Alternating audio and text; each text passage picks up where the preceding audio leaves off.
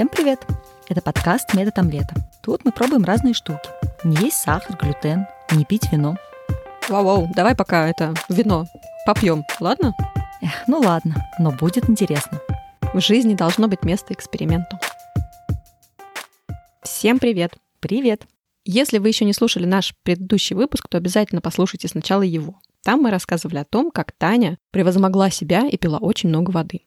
И это был выпуск про пищевые мифы и пищевые привычки. А сегодня мы расскажем про второй эксперимент на тему еды, и это будет эксперимент по отказу от сахара. И отказывалась от сахара в этот раз Даша. На самом деле Таня обманом вынудила меня к этому эксперименту. Она сказала, да что там не есть сахар? Это вообще не сложно. Я говорю, да ты что, это очень сложно. Нет, это вообще не сложно, я сто раз так делала. Вот пить много воды, это сложно. Я говорю, да ну ладно, это не сложно, я вот пью очень много воды. Таня такая, да нет, это так сложно, я не могу пить много воды. В итоге Таня проводит эксперимент, пьет много воды, а Даша, как дура, проводит эксперимент, не ест сахар. Я чуть не умерла. Здравствуйте, я Даша, и у меня страшная зависимость от сахара должна была в рамках этого эксперимента просветиться и теперь бороться со своей зависимостью от сахара. Но на самом деле, если по чесноку, то тебе станет легче, если ты продолжишь не есть сахар. Где-нибудь через недельку, через две случится просветление, и тебе не будет хотеться есть сахар. По крайней мере, так случилось у моего мужа, когда у нас с ним был опыт отказа от сахара. Ты знаешь, я все делала неправильно. Я все делала на голом энтузиазме. Нужно было сначала посмотреть вот эти все страшные фильмы о сахаре, что от него бывает, я посмотрела только трейлер, и только сегодня, когда я уже такая на всех парах бегу кушать сладкое сразу после того, как мы запишемся для частоты эксперимента. И тут вдруг вот я две минуты назад смотрю трейлер фильма про сахар и понимаю, что нужно было сделать реально это неделю назад, и я бы спокойно на, не на чистом энтузиазме и страшных мучениях, а просто с целью оздоровиться не ела бы сахар и получала удовольствие. Возможно. Это не точно. Теперь я думаю, продолжить эксперимент или прямо сейчас нажаться всего. Что ты мне посоветуешь? Продолжай, конечно. И тогда, когда в следующий раз ты примешь решение съесть что-то сладкое, это будет не импульсивное решение твоей зависимости от сахара, а это будет осознанное решение твоего желания съесть что-то вкусное. Ну тогда сейчас не пишем, расходимся, да, и запишем это через три недели или через месяц, когда я просветлюсь. Ну уж нет, давай писать сейчас. Ну ладно, тогда ты расскажи о своем опыте отказа от сахара. Вот так вот, да? Я не была не готова. Тань, расскажи вообще про свой опыт отказа от сладкого. Что это было, в связи с чем, когда, как давно? Где-то два, может быть, три года назад мы с мужем решили перестать есть сладкое. И даже не так, не перестать есть сладкое, а попробовать новую систему питания. В тот момент как-то из многих источников на нас доносилась информация о ней. Эта система питания называется ЛЦХФ, Low Carb High Fat, то есть потреблять маленькое количество углеводов и потреблять большое количество жиров, чтобы откуда-то брать энергию. Угу. То есть энергию наш организм может брать из двух фактически источников основных. Это углеводы и жиры. Вот в этой системе питания ты ешь много жиров и ешь мало углеводов. А цель у вас какая была? Похудеть, оздоровиться, не знаю. Цель была похудеть, и цель была убрать зависимость от сахара. То есть ты ощущала у себя зависимость? Да, у меня была зависимость от сахара. И мне кажется, в моем случае она вернулась, может быть, не в той мере, в которой она у меня была, но мне иногда хочется сладкого. Вот муж говорит, что ему вообще не хочется сладкого больше. О боже вот после того опыта с этой диетой, с этой системой питания, он полностью избавился от сахарной зависимости. Я иногда думаю о каких-то десертах, о шоколаде, о мороженом, которые я очень люблю, и мне хочется мороженого. Мне хочется шоколада. Я не скажу, что я непомерно много ем и мороженого, и шоколада, но у меня бывает желание их съесть, потому что я их люблю. Теперь два самых интересных вопроса. Первое. Насколько вы похудели? Даш, не помню, это было давно. Черт, ну вы хоть похудели? Ничего не помню. Таня, что я могу точно сказать? Ушли сантиметры в области живота. Один из признаков того, что ты ешь очень много сладкого, это наличие жира в области живота. То есть от сахара жир откладывается на животе. И вот у нас абсолютно точно ушли сантиметры в животе, я это помню. Ну смотри, здесь два варианта. Либо как следствие вы похудели, был минус в весе, либо второй вариант, этот э, весь вес перекочевал в мозг. И тогда вы точно не похудели, но ушли сантиметры в животе. Как бы выбирай, какой тебе вариант больше нравится. И второй очень важный вопрос, какие у вас сейчас отношения с сахаром в плане, храните ли вы дома сладкое, много ли, что это? Сейчас отношения у нас такие. Мы едим довольно-таки много фруктов, И муж очень-очень любит фрукты. То есть он может, например, взять и съесть банан. Вот я не такой любитель тех же бананов или там яблок. Я, если вот могу съесть какой-то фрукт сам по себе, то это может быть, не знаю, манго или апельсин. А вот муж меня просто любит все фрукты и может их есть просто фруктами. Для меня это удивительное качество. А таких продуктов, как шоколад, мороженое, печенье, у нас обычно нет, но бывают сезоны. Вот, например, во время карантина я закупилась шоколадом. Мне дико захотелось шоколада во время карантина. Вот у меня прям была именно потребность, зависимость. Я прям визуализировала себе шоколадки, и мне очень-очень-очень их хотелось. Ну, это от стресса, наверное. Я купила себе шоколады и поела. И после этого как-то успокоилась. То есть у меня сейчас в подвале, в комнате, где хранятся запасы еды, лежит, по-моему, еще 3-4 остаточных шоколадки. И я как-то, ну, лежат и лежат. Я, кстати, помню, что в нашем втором выпуске подкаста про карантин мы обсуждали этот вопрос, что очень важно запастись шоколадом. Если вы собираетесь садиться в карантин, запаситесь шоколадом. А летом у нас появляется мороженое. Летом мы в морозилку складываем разнообразного мороженого. И плюс еще ходим куда-то есть мороженое. Угу. Всяких печений и прочего у нас нет, нету. Только если мы их печем. Я люблю печь, я ничего не люблю сладкого есть, я не люблю ни пироги, ни печенье, ни торты, но я все это очень-очень люблю печь. То есть мне доставляет удовольствие процесс, поэтому иногда что-нибудь пеку. И вот на той системе питания, на которой нужно было исключить углеводы, для меня одним из самых сложных вещей было не печь. Я пробовала печь выпечку, которая соответствует постулатам этой системы питания. Тогда я помню, закупила кучу разной муки. Миндальной муки, муки из грецкого ореха, муки из лесного ореха, чтобы заменить обычную муку. Плюс я скупила какой-то псилум, псилицилум. Это какая-то фигня, которая нужна, чтобы склеивать тесто. То есть вот в белой муке есть глютен, а когда глютена нет, помогает вот эта вот штука. Угу. Я купила разные заменители сахара. И, в общем, я пыталась печь, используя все эти необычные ингредиенты, Скажу честно, ничего хорошего у меня не вышло. С тех пор у меня не появилось никакого-нибудь любимого рецепта с использованием заменителя сахара, муки не муки, вот этого всего. Все это жуткая, дичайшая гадость. Как у вас обстоят дела с сахаром дома? Слушай, а я пеку, наоборот, в тех случаях, когда у нас закончилось сладкое. Либо это праздник, день рождения детей, тогда я обязательно пеку торт, либо вот реально у нас закончилось сахар, печенье, шоколад, у нас есть отдельный ящик, где все сладкое лежит. Когда там пусто и остались только сухофрукты, например, тогда я начинаю экстренно печь, потому что очень хочется сладкого. Но я реально поняла сейчас, что у меня зависимость. То есть я стала набрасываться на фрукты, как твой муж. Я вчера просто открываю холодильник, он почти пустой, но там лежит целая пачка винограда. Я ее моментально помыла и моментально съела. За пять минут, мне кажется, я съела тарелку огромную винограда. То есть ты не отказывалась от сахара во фруктах и овощах и вот этом всем? Но зато я отказалась от сахара в кетчупе. Оцени масштабы моих страданий. Я не ела кетчуп. Может, ты еще и финики ела? Да, к сожалению, я ела сухофрукты, я ела фрукты, и я пила сладкий чай, на который ты меня подсадила из азиатского магазина. Сейчас я для наших слушателей приведу маленький ликбез и расскажу вообще, какой сахар бывает. Давай. Бывает глюкоза, бывает лактоза, бывает э, фруктоза и бывает сахароза, которая состоит из глюкозы и фруктозы. В общем, это все сахар. И когда мы говорим о сахаре, мы говорим вот обо всем этом. То есть, когда ты съедаешь яблоко, ты ешь сахар. Когда ты съедаешь финик, ты ешь сахар. Просто это как бы разный немножко сахар. В каждом случае это разный вид сахара, и у него бывает разное влияние на твой организм. Например, фруктоза влияет на центр управления аппетита, а глюкоза влияет на наше настроение. То есть разный сахар действует на нас по-разному, но это все сахар.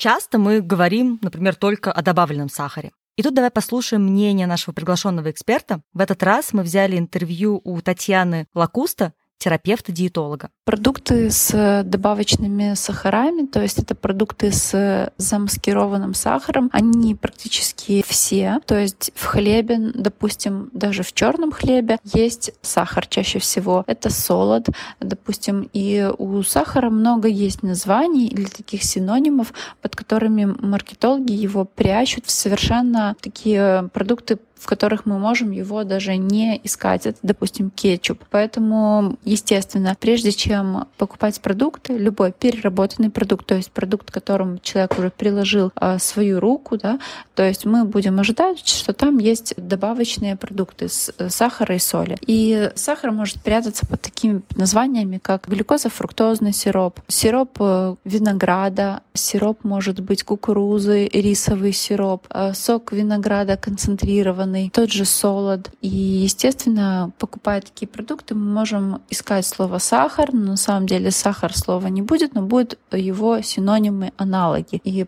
производитель может гордо написать на упаковке, что это без сахара, но на самом деле сахар спрятать под другими названиями. Поэтому в хлебе, в сосисках, в понятно, что в любых кондитерских изделиях, в соусах обязательно есть сахара. В тех же консервах там тоже есть сахара, поэтому стоит очень внимательно относиться к прочтению упаковок.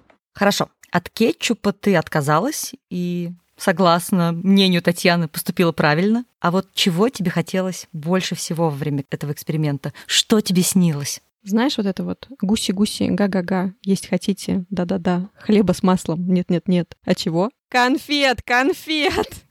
Я вчера уже полезла на полку с фонариком и проверила, есть ли у меня конфеты. Ну вообще есть они? Вот когда все это кончится, у меня есть конфеты? Есть. У меня есть конфеты. Не слышно. Скажи погромче. У меня есть конфеты. Театральный шепот. Слушай, ну правда, я вообще небольшой любитель конфет, то есть я не ем, например, шоколадный, ну, уже какое-то время. Я не получаю от этого удовольствия. Ну вот есть вот эти конфетки, соленая карамель из Бретони, я тащусь. Когда они заканчиваются, я готова за ними сразу идти. И у меня осталось еще несколько конфет. Я была очень рада их найти. В остальном я, в принципе, вот сейчас э, слушаю тебя, Татьяну, читаю, смотрю и думаю, ну, может, правда уже отказаться от сахара? Тем более, говорят, там живот уменьшится, да, мозг прибавится, вот что-то такое обещают. Посмотрим, может быть, я продолжу свой эксперимент. Но, скажи мне честно, я же не обязана отказываться совсем от сахара. Достаточно его просто сократить, это же уже хорошо. Ну, совсем отказаться от сахара очень-очень сложно, потому что куда ни плюнь, попадешь в сахар. В добавленный, не в добавленный, в сахар, который содержится в разных продуктах. Это же известно, что в чесноке в том же очень много сахара. Хотя так и не скажешь. Я не знала. Кому известно? А мне казалось, это общеизвестный факт. Мне кажется, нам в школе на биологии говорили, что вот вы едите свои яблоки и бананы, а в чесноке много сахара. И вывод, какой вывод они из этого делали? И в луке, кстати, много сахара. Не знаю, какой вывод, просто что вот вам кажется, что они не сладкие продукты, но они на самом деле содержат много фруктозы, наверное.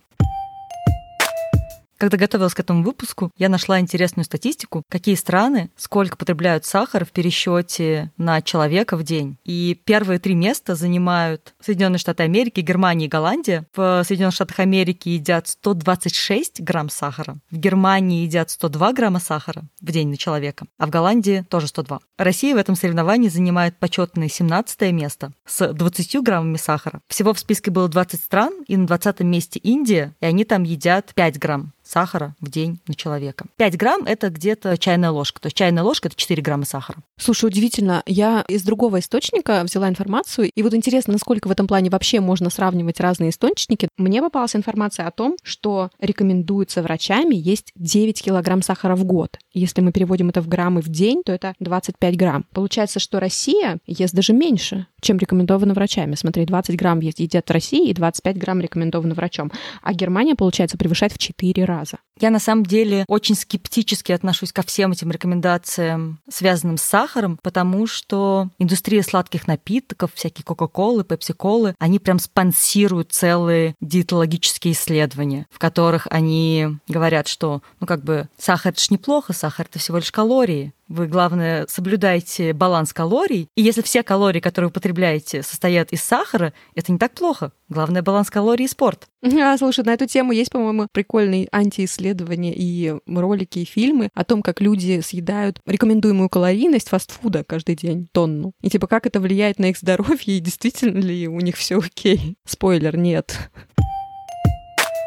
А еще, раз уж мы тут говорим про Кока-Колу и вот это вот все спонсирование исследований, я прочитала на сайте одного очень известного производителя шоколадных конфет в России статью с мифами о сахаре. И там был такой миф, что сахар вреден для зубов. И написано, это совсем не так. Ведь если соблюдать правила гигиены полости рта, то причин возникновения заболеваний десен и зубов не возникнет. Ну, то есть как бы просто чисти зубы и все после каждого приема сахара. И сахар не вреден. А вы не знали? А не было там информации, что если съел конфету, закуси сельдереем? сомнений не было. Потому что сельдерей — продукт с отрицательной калорийностью. И поэтому прием сельдерея вовнутрь нивелирует прием сладкого и любых других калорий. А еще можно сельдереем зубы потереть, да? Тогда он нивелирует все действие сахара. Мы сегодня необычайно задорны. Я понимаю, почему я. У меня, наверное, возбуждение от ощущения, что скоро я получу свою дозу сахара. Но ты-то что такая веселая? Не знаю, не знаю. Тема очень заводит, да? Да. Мы попросили Татьяну развеять миф о продуктах с отрицательной калорийностью.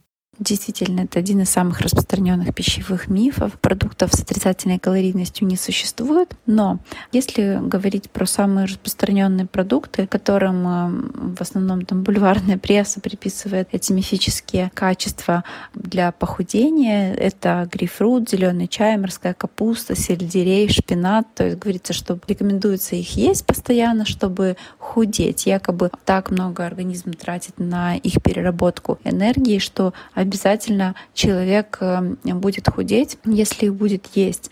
Но был проведен эксперимент, он был произведен на ящерицах, но потом он, в общем-то, перевелись эти данные на человеческий организм, и рассчиталось, что если человек будет есть такие продукты, э, вышесказанные, то примерно прирост энергии произойдет не на 100% калорий, которые заложены в эти продукты, а только около 60%. Но если э, говорить про термический эффект пищи, который действительно э, есть практически у любой еды, а не только там у сельдерея или зеленых яблок, это определенное количество калорий, которое необходимо для переваривания, транспортировки переварки и усвоения пищи. Поэтому какой-то процент калорий, да, мы расходуем на переваривание, на метаболизм условно, но не сто процентов. И да, это миф, такой еды нет.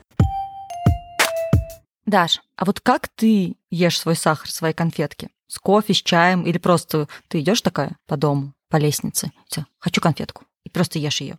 Или тебе нужно обязательно какой-нибудь горячий напиток, чтобы в прикуску с ним? Ты же знаешь, что я люблю гулять по вечерам? Ну, знаю. Вот когда я собираюсь идти гулять, я подхожу к ящику, достаю туда три конфетки, кладу их в карман. Выхожу на прогулку. Иду, иду, иду, иду, иду. Когда мне первый раз становится скучно, или я чувствую, что я уже много прошла, я такая молодец, я достаю первую конфетку.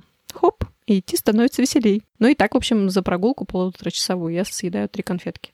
Так, так, так. Наши слушатели, наверное, не знают, что я иногда гуляю с Дашей. И, значит, гуляем, гуляем, гуляем мы. И тут Даша мне дает конфетку. Оказывается, теперь я буду знать, что это ей стало скучно со мной. И она решила дать мне конфетку, чтобы я наконец-то перестала говорить.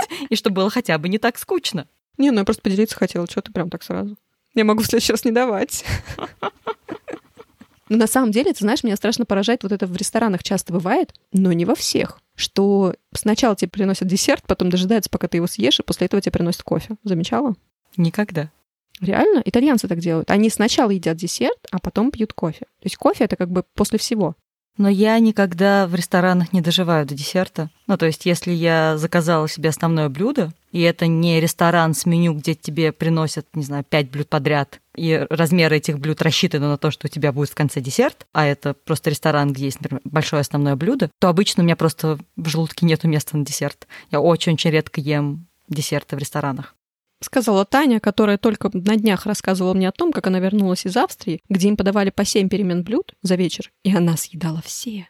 Я же говорила, в ресторанах, где есть перемены блюд, и там размер блюда рассчитан на то, что тебе принесут все пять блюд. И заметь, на ужин они дают десерт, сладкое. Угу. Вот ты дома часто ешь сладкое на ужин? Знаешь, когда у меня есть э, дома мороженое, а это не всегда, я стараюсь сладкое свое, тогда это как бы основной десерт мой, я его переношу где-то часа на 4 на 5. То есть это такой 5 o'clock tea. Я беру чай, например, и мороженое, либо только мороженое, выхожу на балкон, и там его с удовольствием съедаю. Тогда я после ужина уже не ем десерт. Но вообще у меня есть одна подруга, у которой дома обязательно всегда есть десерт, и они всегда обязательно едят его после ужина. И мои дети всегда после приема пищи едят сладкое, да такое, типа десерт, но это у нас не прям настоящий десерт, что мы достали из холодильника пирожное или что-то такое, ну, конфетку, печеньку, что-нибудь такое едят. У меня откуда-то в голове есть знание о том, что сладкое, вообще говоря, лучше есть в первой половине дня. Ну что, типа, так пагубный эффект от него будет меньше. Типа, на бока отложится меньше килограмм. Мы спросили у Татьяны, так ли это. Действительно, сладости лучше есть в светлое время суток, так как наша э, желудочная кишечная система подвязана под работу циркадных ритмов. То есть определенная еда, которая естся в светлое и в темное время суток оно может оказывать на наш организм совершенно разное воздействие. И если научные исследования показывают, что одна и та же пища, съеденная в разное время суток, она может вызывать усиление системного воспаления, повышать риски возникновения сахарного диабета, опухолей или, или даже нарушать качество сна. Поэтому обильные ужины или поздние ужины, богатые простыми свободными сахарами, а то есть сладким или же сладким, связанным с жиром, допустим, там пирожное, это может быть или торт. Действительно, такая еда, она может способствовать прогрессированию определенных типов болезней. Поэтому, да, лучше ее допускать в первое время суток, а в светлое, чем в вечернее. Я думала, что мы сейчас возьмем, разрушим миф, а оказывается, есть в этом мифе немножко реальности. Вообще, мне кажется, легче всего тогда следовать принципу потреблять сладкое в светлое время суток людям, которые занимаются интервальным голоданием. Им же как? Им же можно, не знаю, 8 часов есть, 16 часов не есть. И очень легко уложить 8 часов, которые тебе можно есть, в световой день. Итак, бах, и ешь все сладкое, пока светло. Ну, Таня, ты пробовала сама это интервальное голодание? Я пробовала. Я не скажу, что я заметила какие-то позитивные изменения, но и негативных не заметила. У меня муж регулярно практикует интервальное голодание. То есть он прям по часам или просто у него организм сам так? А по часам он просто отказывается от одного приема пищи, то есть от ужина или от завтрака. Давай послушаем мнение диетолога об интервальном голодании. Давай.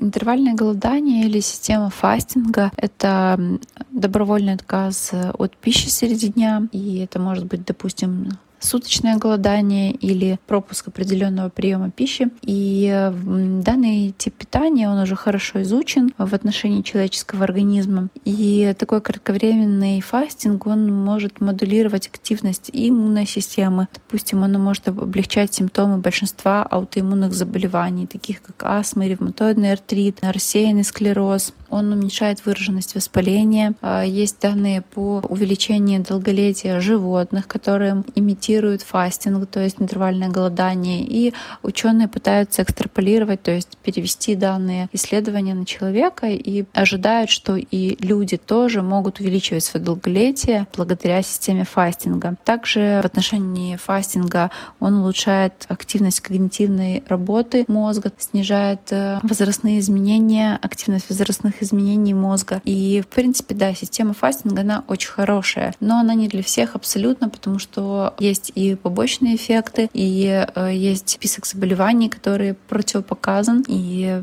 допустим, это сахарный диабет, э, или же, допустим, это декомпенсированное состояние болезни щитовидной железы или глубокий стресс. Поэтому не всегда мы можем и всем однозначно ее рекомендовать. С долголетием вообще интересная история. Есть же данные о том, что есть, в общем, целая деревня долгожителей э, в Японии, и есть какие-то деревни долгожителей в Италии. И вот это люди, которые много работают, много времени проводят на солнце, что мы знаем, в общем-то, вредно, да, и редко едят, что мы не знаем, в общем-то, вредно или полезно. Но меня тоже очень заинтересовала эта система, и я читала, слушала про нее, можно сказать, влюбилась, стала пробовать на себе, и в итоге меня это привело в кабинет гастроэнтеролога, которым меня лечили и сказали, что мне это питание не подходит. Так что, ребят, будьте осторожны. Вообще хорошо совет для любых диет и систем питаний. Надо быть осторожным. Угу. Еще хорошо, на самом деле, спрашивать у врача, у своего терапевта, что он думает о том или другом. Я вот, например, про какие-то добавки спрашивала у своего терапевта, что она об этом думает, и она сказала, что, ну, а смысл? То есть я думала, она скажет либо да, это полезно, пейте, либо она скажет нет, это вредно, не пейте. А она сказала, а смысл? Это ничего вам не даст, вообще ничего. То есть как бы бесполезно. Если я что-то спрашиваю у своего терапевта, он говорит, что это все от стресса. Готовясь к этому выпуску, я посмотрела несколько фильмов о сахаре, и в одном из них нападали на смузи. Диетолог в этом фильме говорил, что многие думают, что если наши дети, да и мы взрослые, перестанем, не знаю, пить Кока-Колу и продолжим остальные продукты потреблять так же, как мы потребляли, то все станет хорошо. Но на самом деле мы в целом потребляем очень много сахара. И диетолог говорил, что давайте посмотрим, что мы пьем. Вот многие из нас пьют смузи, а в смузи очень-очень много сахара, просто потому что большинство смузи, которые нам нравится пить, это фруктовые смузи. И мы можем выпить намного больше смузи, чем мы бы просто съели съели, не знаю, яблок или ягод. Вот. А почему люди пьют смузи? Я знаю почему. Они все участвуют в разных детокс-программах. Мне кажется, смузи — это просто основополагающий камень любого детокса. Вот поэтому я ни разу не участвовала ни в одной детокс-программе. Меня отпугивает зеленая жидкость. Ну, это правда страшно. А тому, кто сможет почитать, сколько раз Таня сказала смузи, мы отправим наклейку. Мы спросили у Татьяны, что она думает о детоксе. Детокс — это процесс удаления из нашего организма продуктов метаболитов или, там, допустим, ядов. Это может быть искусственно и естественно происходить. То есть, естественно, это происходит с помощью наших органов детоксикации постоянно, беспрерывно, и это обеспечивает нам жизнедеятельность. Органы детоксикации — это легкие, печень, почки, кожа, кишечник. А в этих органах обязательно с помощью их выводится, допустим, углекислый газ легкими в процессе э, выдоха.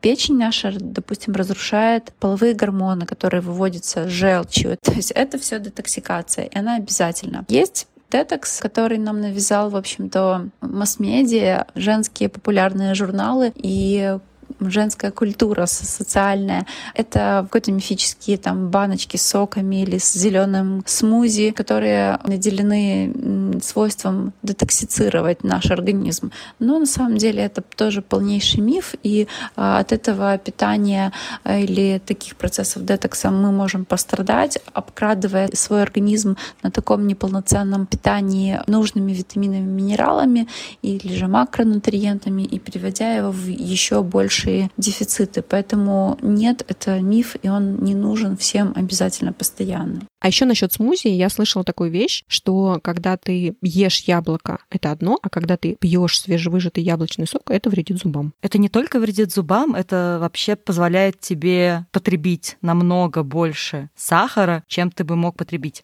У меня даже есть целая табличка, которая позволит нам рассчитать это все. Смотри, возьмем 4 яблока. 4 яблока нужно, чтобы произвести стакан сока. Не смузи, а стакан сока. В одном яблоке содержится 4 чайных ложки или 16 грамм сахара. То есть, съев 4 яблока или выпив один стакан сока, ты съешь 16 чайных ложек сахара. То есть в два раза превысишь дневную норму. Да, но при этом 4 яблока съесть очень-очень сложно. Ну да, потому что их надо жевать, и там много клетчатки. Да, именно потому, что их нужно жевать. Ты тратишь усилия на пережевывание, и таким образом ты съешь, не знаю, одно, ну, два яблока. А стакан сока яблочного ты выпьешь с легкостью. Я поэтому на самом деле жуткий противник разных полезных сладостей, потому что я считаю, что нету такой вещи, как полезная сладость. Любая сладость — это ты ешь сахар. Просто, когда тебе говорят, что что-то это полезная сладость, это тебе как бы завуалирует этот сахар. Тебе говорят, ну нет, этот сахар хороший. А вот когда ты ешь шоколадку или мороженое, этот сахар плохой. Весь сахар, он одинаковый. Просто есть сахар, который сложно потребить в большом количестве. Это разные фрукты, это овощи. Потому что, чтобы потребить этот сахар, тебе нужно произвести работу по потреблению сахара. А есть легкий сахар. Это разные сладости. Полезные, неполезные. Это тот сахар, который сконцентрирован в маленьком объеме, его там много, ну, ты берешь его, ешь, тебе вкусно. Вот, это на самом деле мой вывод из всего этого эксперимента и мой вывод вообще о сахаре. Mm-hmm. А я узнала для себя две новые вещи о сахаре. Во-первых, я узнала, что коричневый сахар совершенно ничем, кроме вида, не отличается от обычного сахара, от белого сахара, и точно такой же вредный. Он красивый, на самом деле, он очень красивый. И, знаешь, часто в ресторанах бывает приносят к чаю такие вот мисочки две или три. И там будет лежать, например, белый сахар в порошке, коричневый сахар в гранулах и коричневый сахар в конфетках, в леденцах таких. И ты на них смотришь, они такие красивые, и тебе кажется, что ну они же коричневые. Ну это как коричневый рис, белый рис. Все же знают, что коричневый рис, он не такой вредный. Цельнозерновой хлеб, белый хлеб, да? Да, да, именно так. Что это как цельнозерновой сахар. Да, он полезнее для твоего организма, ну или хотя бы не такой вредный. Это все бред и ерунда. И второй факт, который я прочитала, это что чрезмерное употребление сахара увеличивает риск заболеваемости Альцгеймером. Так что едим меньше сахара, учим иностранные языки или стихи. На самом деле, мне было бы интересно почитать какое-нибудь исследование, которое что-нибудь говорило бы о пользе сахара просто чтобы разнообразить как-то картину мира. Я тебе скину ссылку на того самого производителя конфет. Там есть что почитать. Хорошо. Просто единственный факт о сахаре, который все говорят, что правда, это то, что наш мозг питается сахаром. Перед экзаменом нужно съесть шоколадку, и это тоже на самом деле не так. Это тоже миф, и перед экзаменом можно не есть шоколадку, и это не поможет так сильно, как нам кажется, что это поможет. А что, достаточно не стричься, просто не бриться и положить пятачок под пятку, и все будет хорошо, да? Нет, Даша, нужно просто, когда идешь на экзамен, проехать через площадь революции и потереть нос собаки. А, черт, я все сделала неправильно.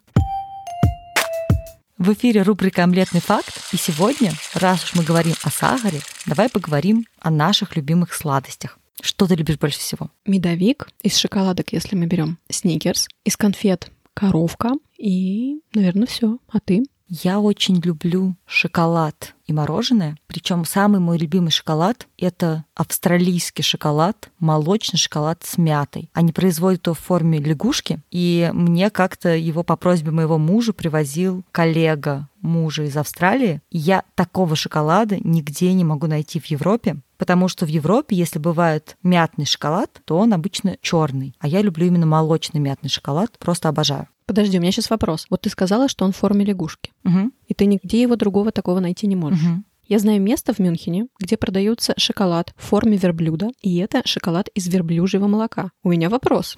Какой секретный ингредиент они добавляют в тот шоколад в форме лягушки?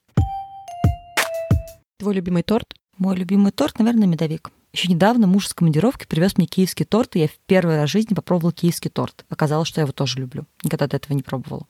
А у меня есть для тебя вопрос про шоколад у меня как у любительницы шоколада. Вот как ты думаешь, в какой стране в мире едят больше всего шоколада на душу населения? В Колумбии? Нет, в Швейцарии. Они съедают 8, почти 9 килограмм шоколада на человека в год. Ого. Вот. А из шоколада, который продается у нас, я очень люблю молочный шоколад с лесными орехами и изюмом. А помимо шоколада я еще очень люблю мороженое. Какое твое любимое? Знаешь, у меня нет любимого мороженого. Я не люблю шоколадное мороженое. Вот в шариках, итальянское такое, я не люблю шоколадное, а все остальное мороженое я люблю. Кстати, Таня правду говорит, я с ней ходила покупать мороженое, она каждый раз берет разное. А я вот люблю соленую карамель. Если она есть, я беру ее. А потом уже, если нет, то всякое там. Инжир с орехами, со сливками и что-нибудь такое. Я однажды пробовала очень вкусное мороженое с грушей и горгонзолой, но то место, где я его пробовала, больше его не производят. Я у них даже спрашивала, не собираются ли они вернуть его. Они сказали, что подумают, но оно особой популярностью не пользовалось. А мне было очень вкусно. Вообще, ты помнишь, что мы сегодня узнали, что вечером лучше не есть сладкое, и вот это вот все. Может, закончим эту тему, пока я не побежала к холодильнику? Ладно, тогда давай заканчивайте. Пишите нам комментарии в Казбоксе, в Инстаграме. Расскажите, что вы думаете о сахаре, какой сахар едите, какой любите. А может быть, вы вообще просветленные, как мой муж, и у вас нету зависимости от сахара. Подожди, подожди, давай пока не будем заканчивать. Ты вот там в самом начале предложила нам не пить вино. Это ты серьезно? Говорят же, что вино полезно для сердца. Давай узнаем мнение диетолога. Так ли полезно вино для сердца, как говорят? Ответ на данный вопрос хотелось бы начать с советом. Люди, которые находят э, какие-то факты в интернете, прежде чем начать их практиковать и воплощать в жизнь, всегда стоит перепроверить данные советы в каких-то официальных организациях, которые уже выпускают рекомендации только на основе достоверных фактов, и, э, естественно, они будут давать те рекомендации, которые не повредят здоровью. Поэтому, если брать в отношении э, красного вина или просто вина для профилактики болезней сердца, стоит его пить или не стоит, то Американская ассоциация кардиологов, вот как раз по этому вопросу это официальная организация, она дает отрицательный ответ. То есть алкоголь вызывает аддикцию, алкоголь вызывает проблемы в отношении других органов и систем, и они не рекомендуют это делать. Алкоголь рассматривается принципе, как продукт, который несет в себе именно красное вино. Дополнительный э, источник антиоксидантов — это именно полифенол ресвератрол, который э, помогает защитить стенку сосудов от э, оксидативного стресса, и поэтому его якобы стоит пить. Но хочется сказать, что ресвератрол находится и в кожуре винограда, и в чернике, и в орехах даже. Поэтому не обязательно надо пить вино для того, чтобы быть здоровее здоровее. Можно просто есть стаканчик ягод в день и тоже быть здоровым. Ладно, пойду доем виноград. Услышимся на следующей неделе. Спасибо, что были с нами. Пока-пока. Пока. Может, закончим эту тему, пока я не побежала к холодильнику? Ну ладно, но будет интересно. Это профессиональная деформация. Мне когда кто-нибудь говорит в семье, типа, может быть, попробуем вот это, я начинаю говорить, ну только давайте без вот этого. И в жизни должно быть место эксперимента.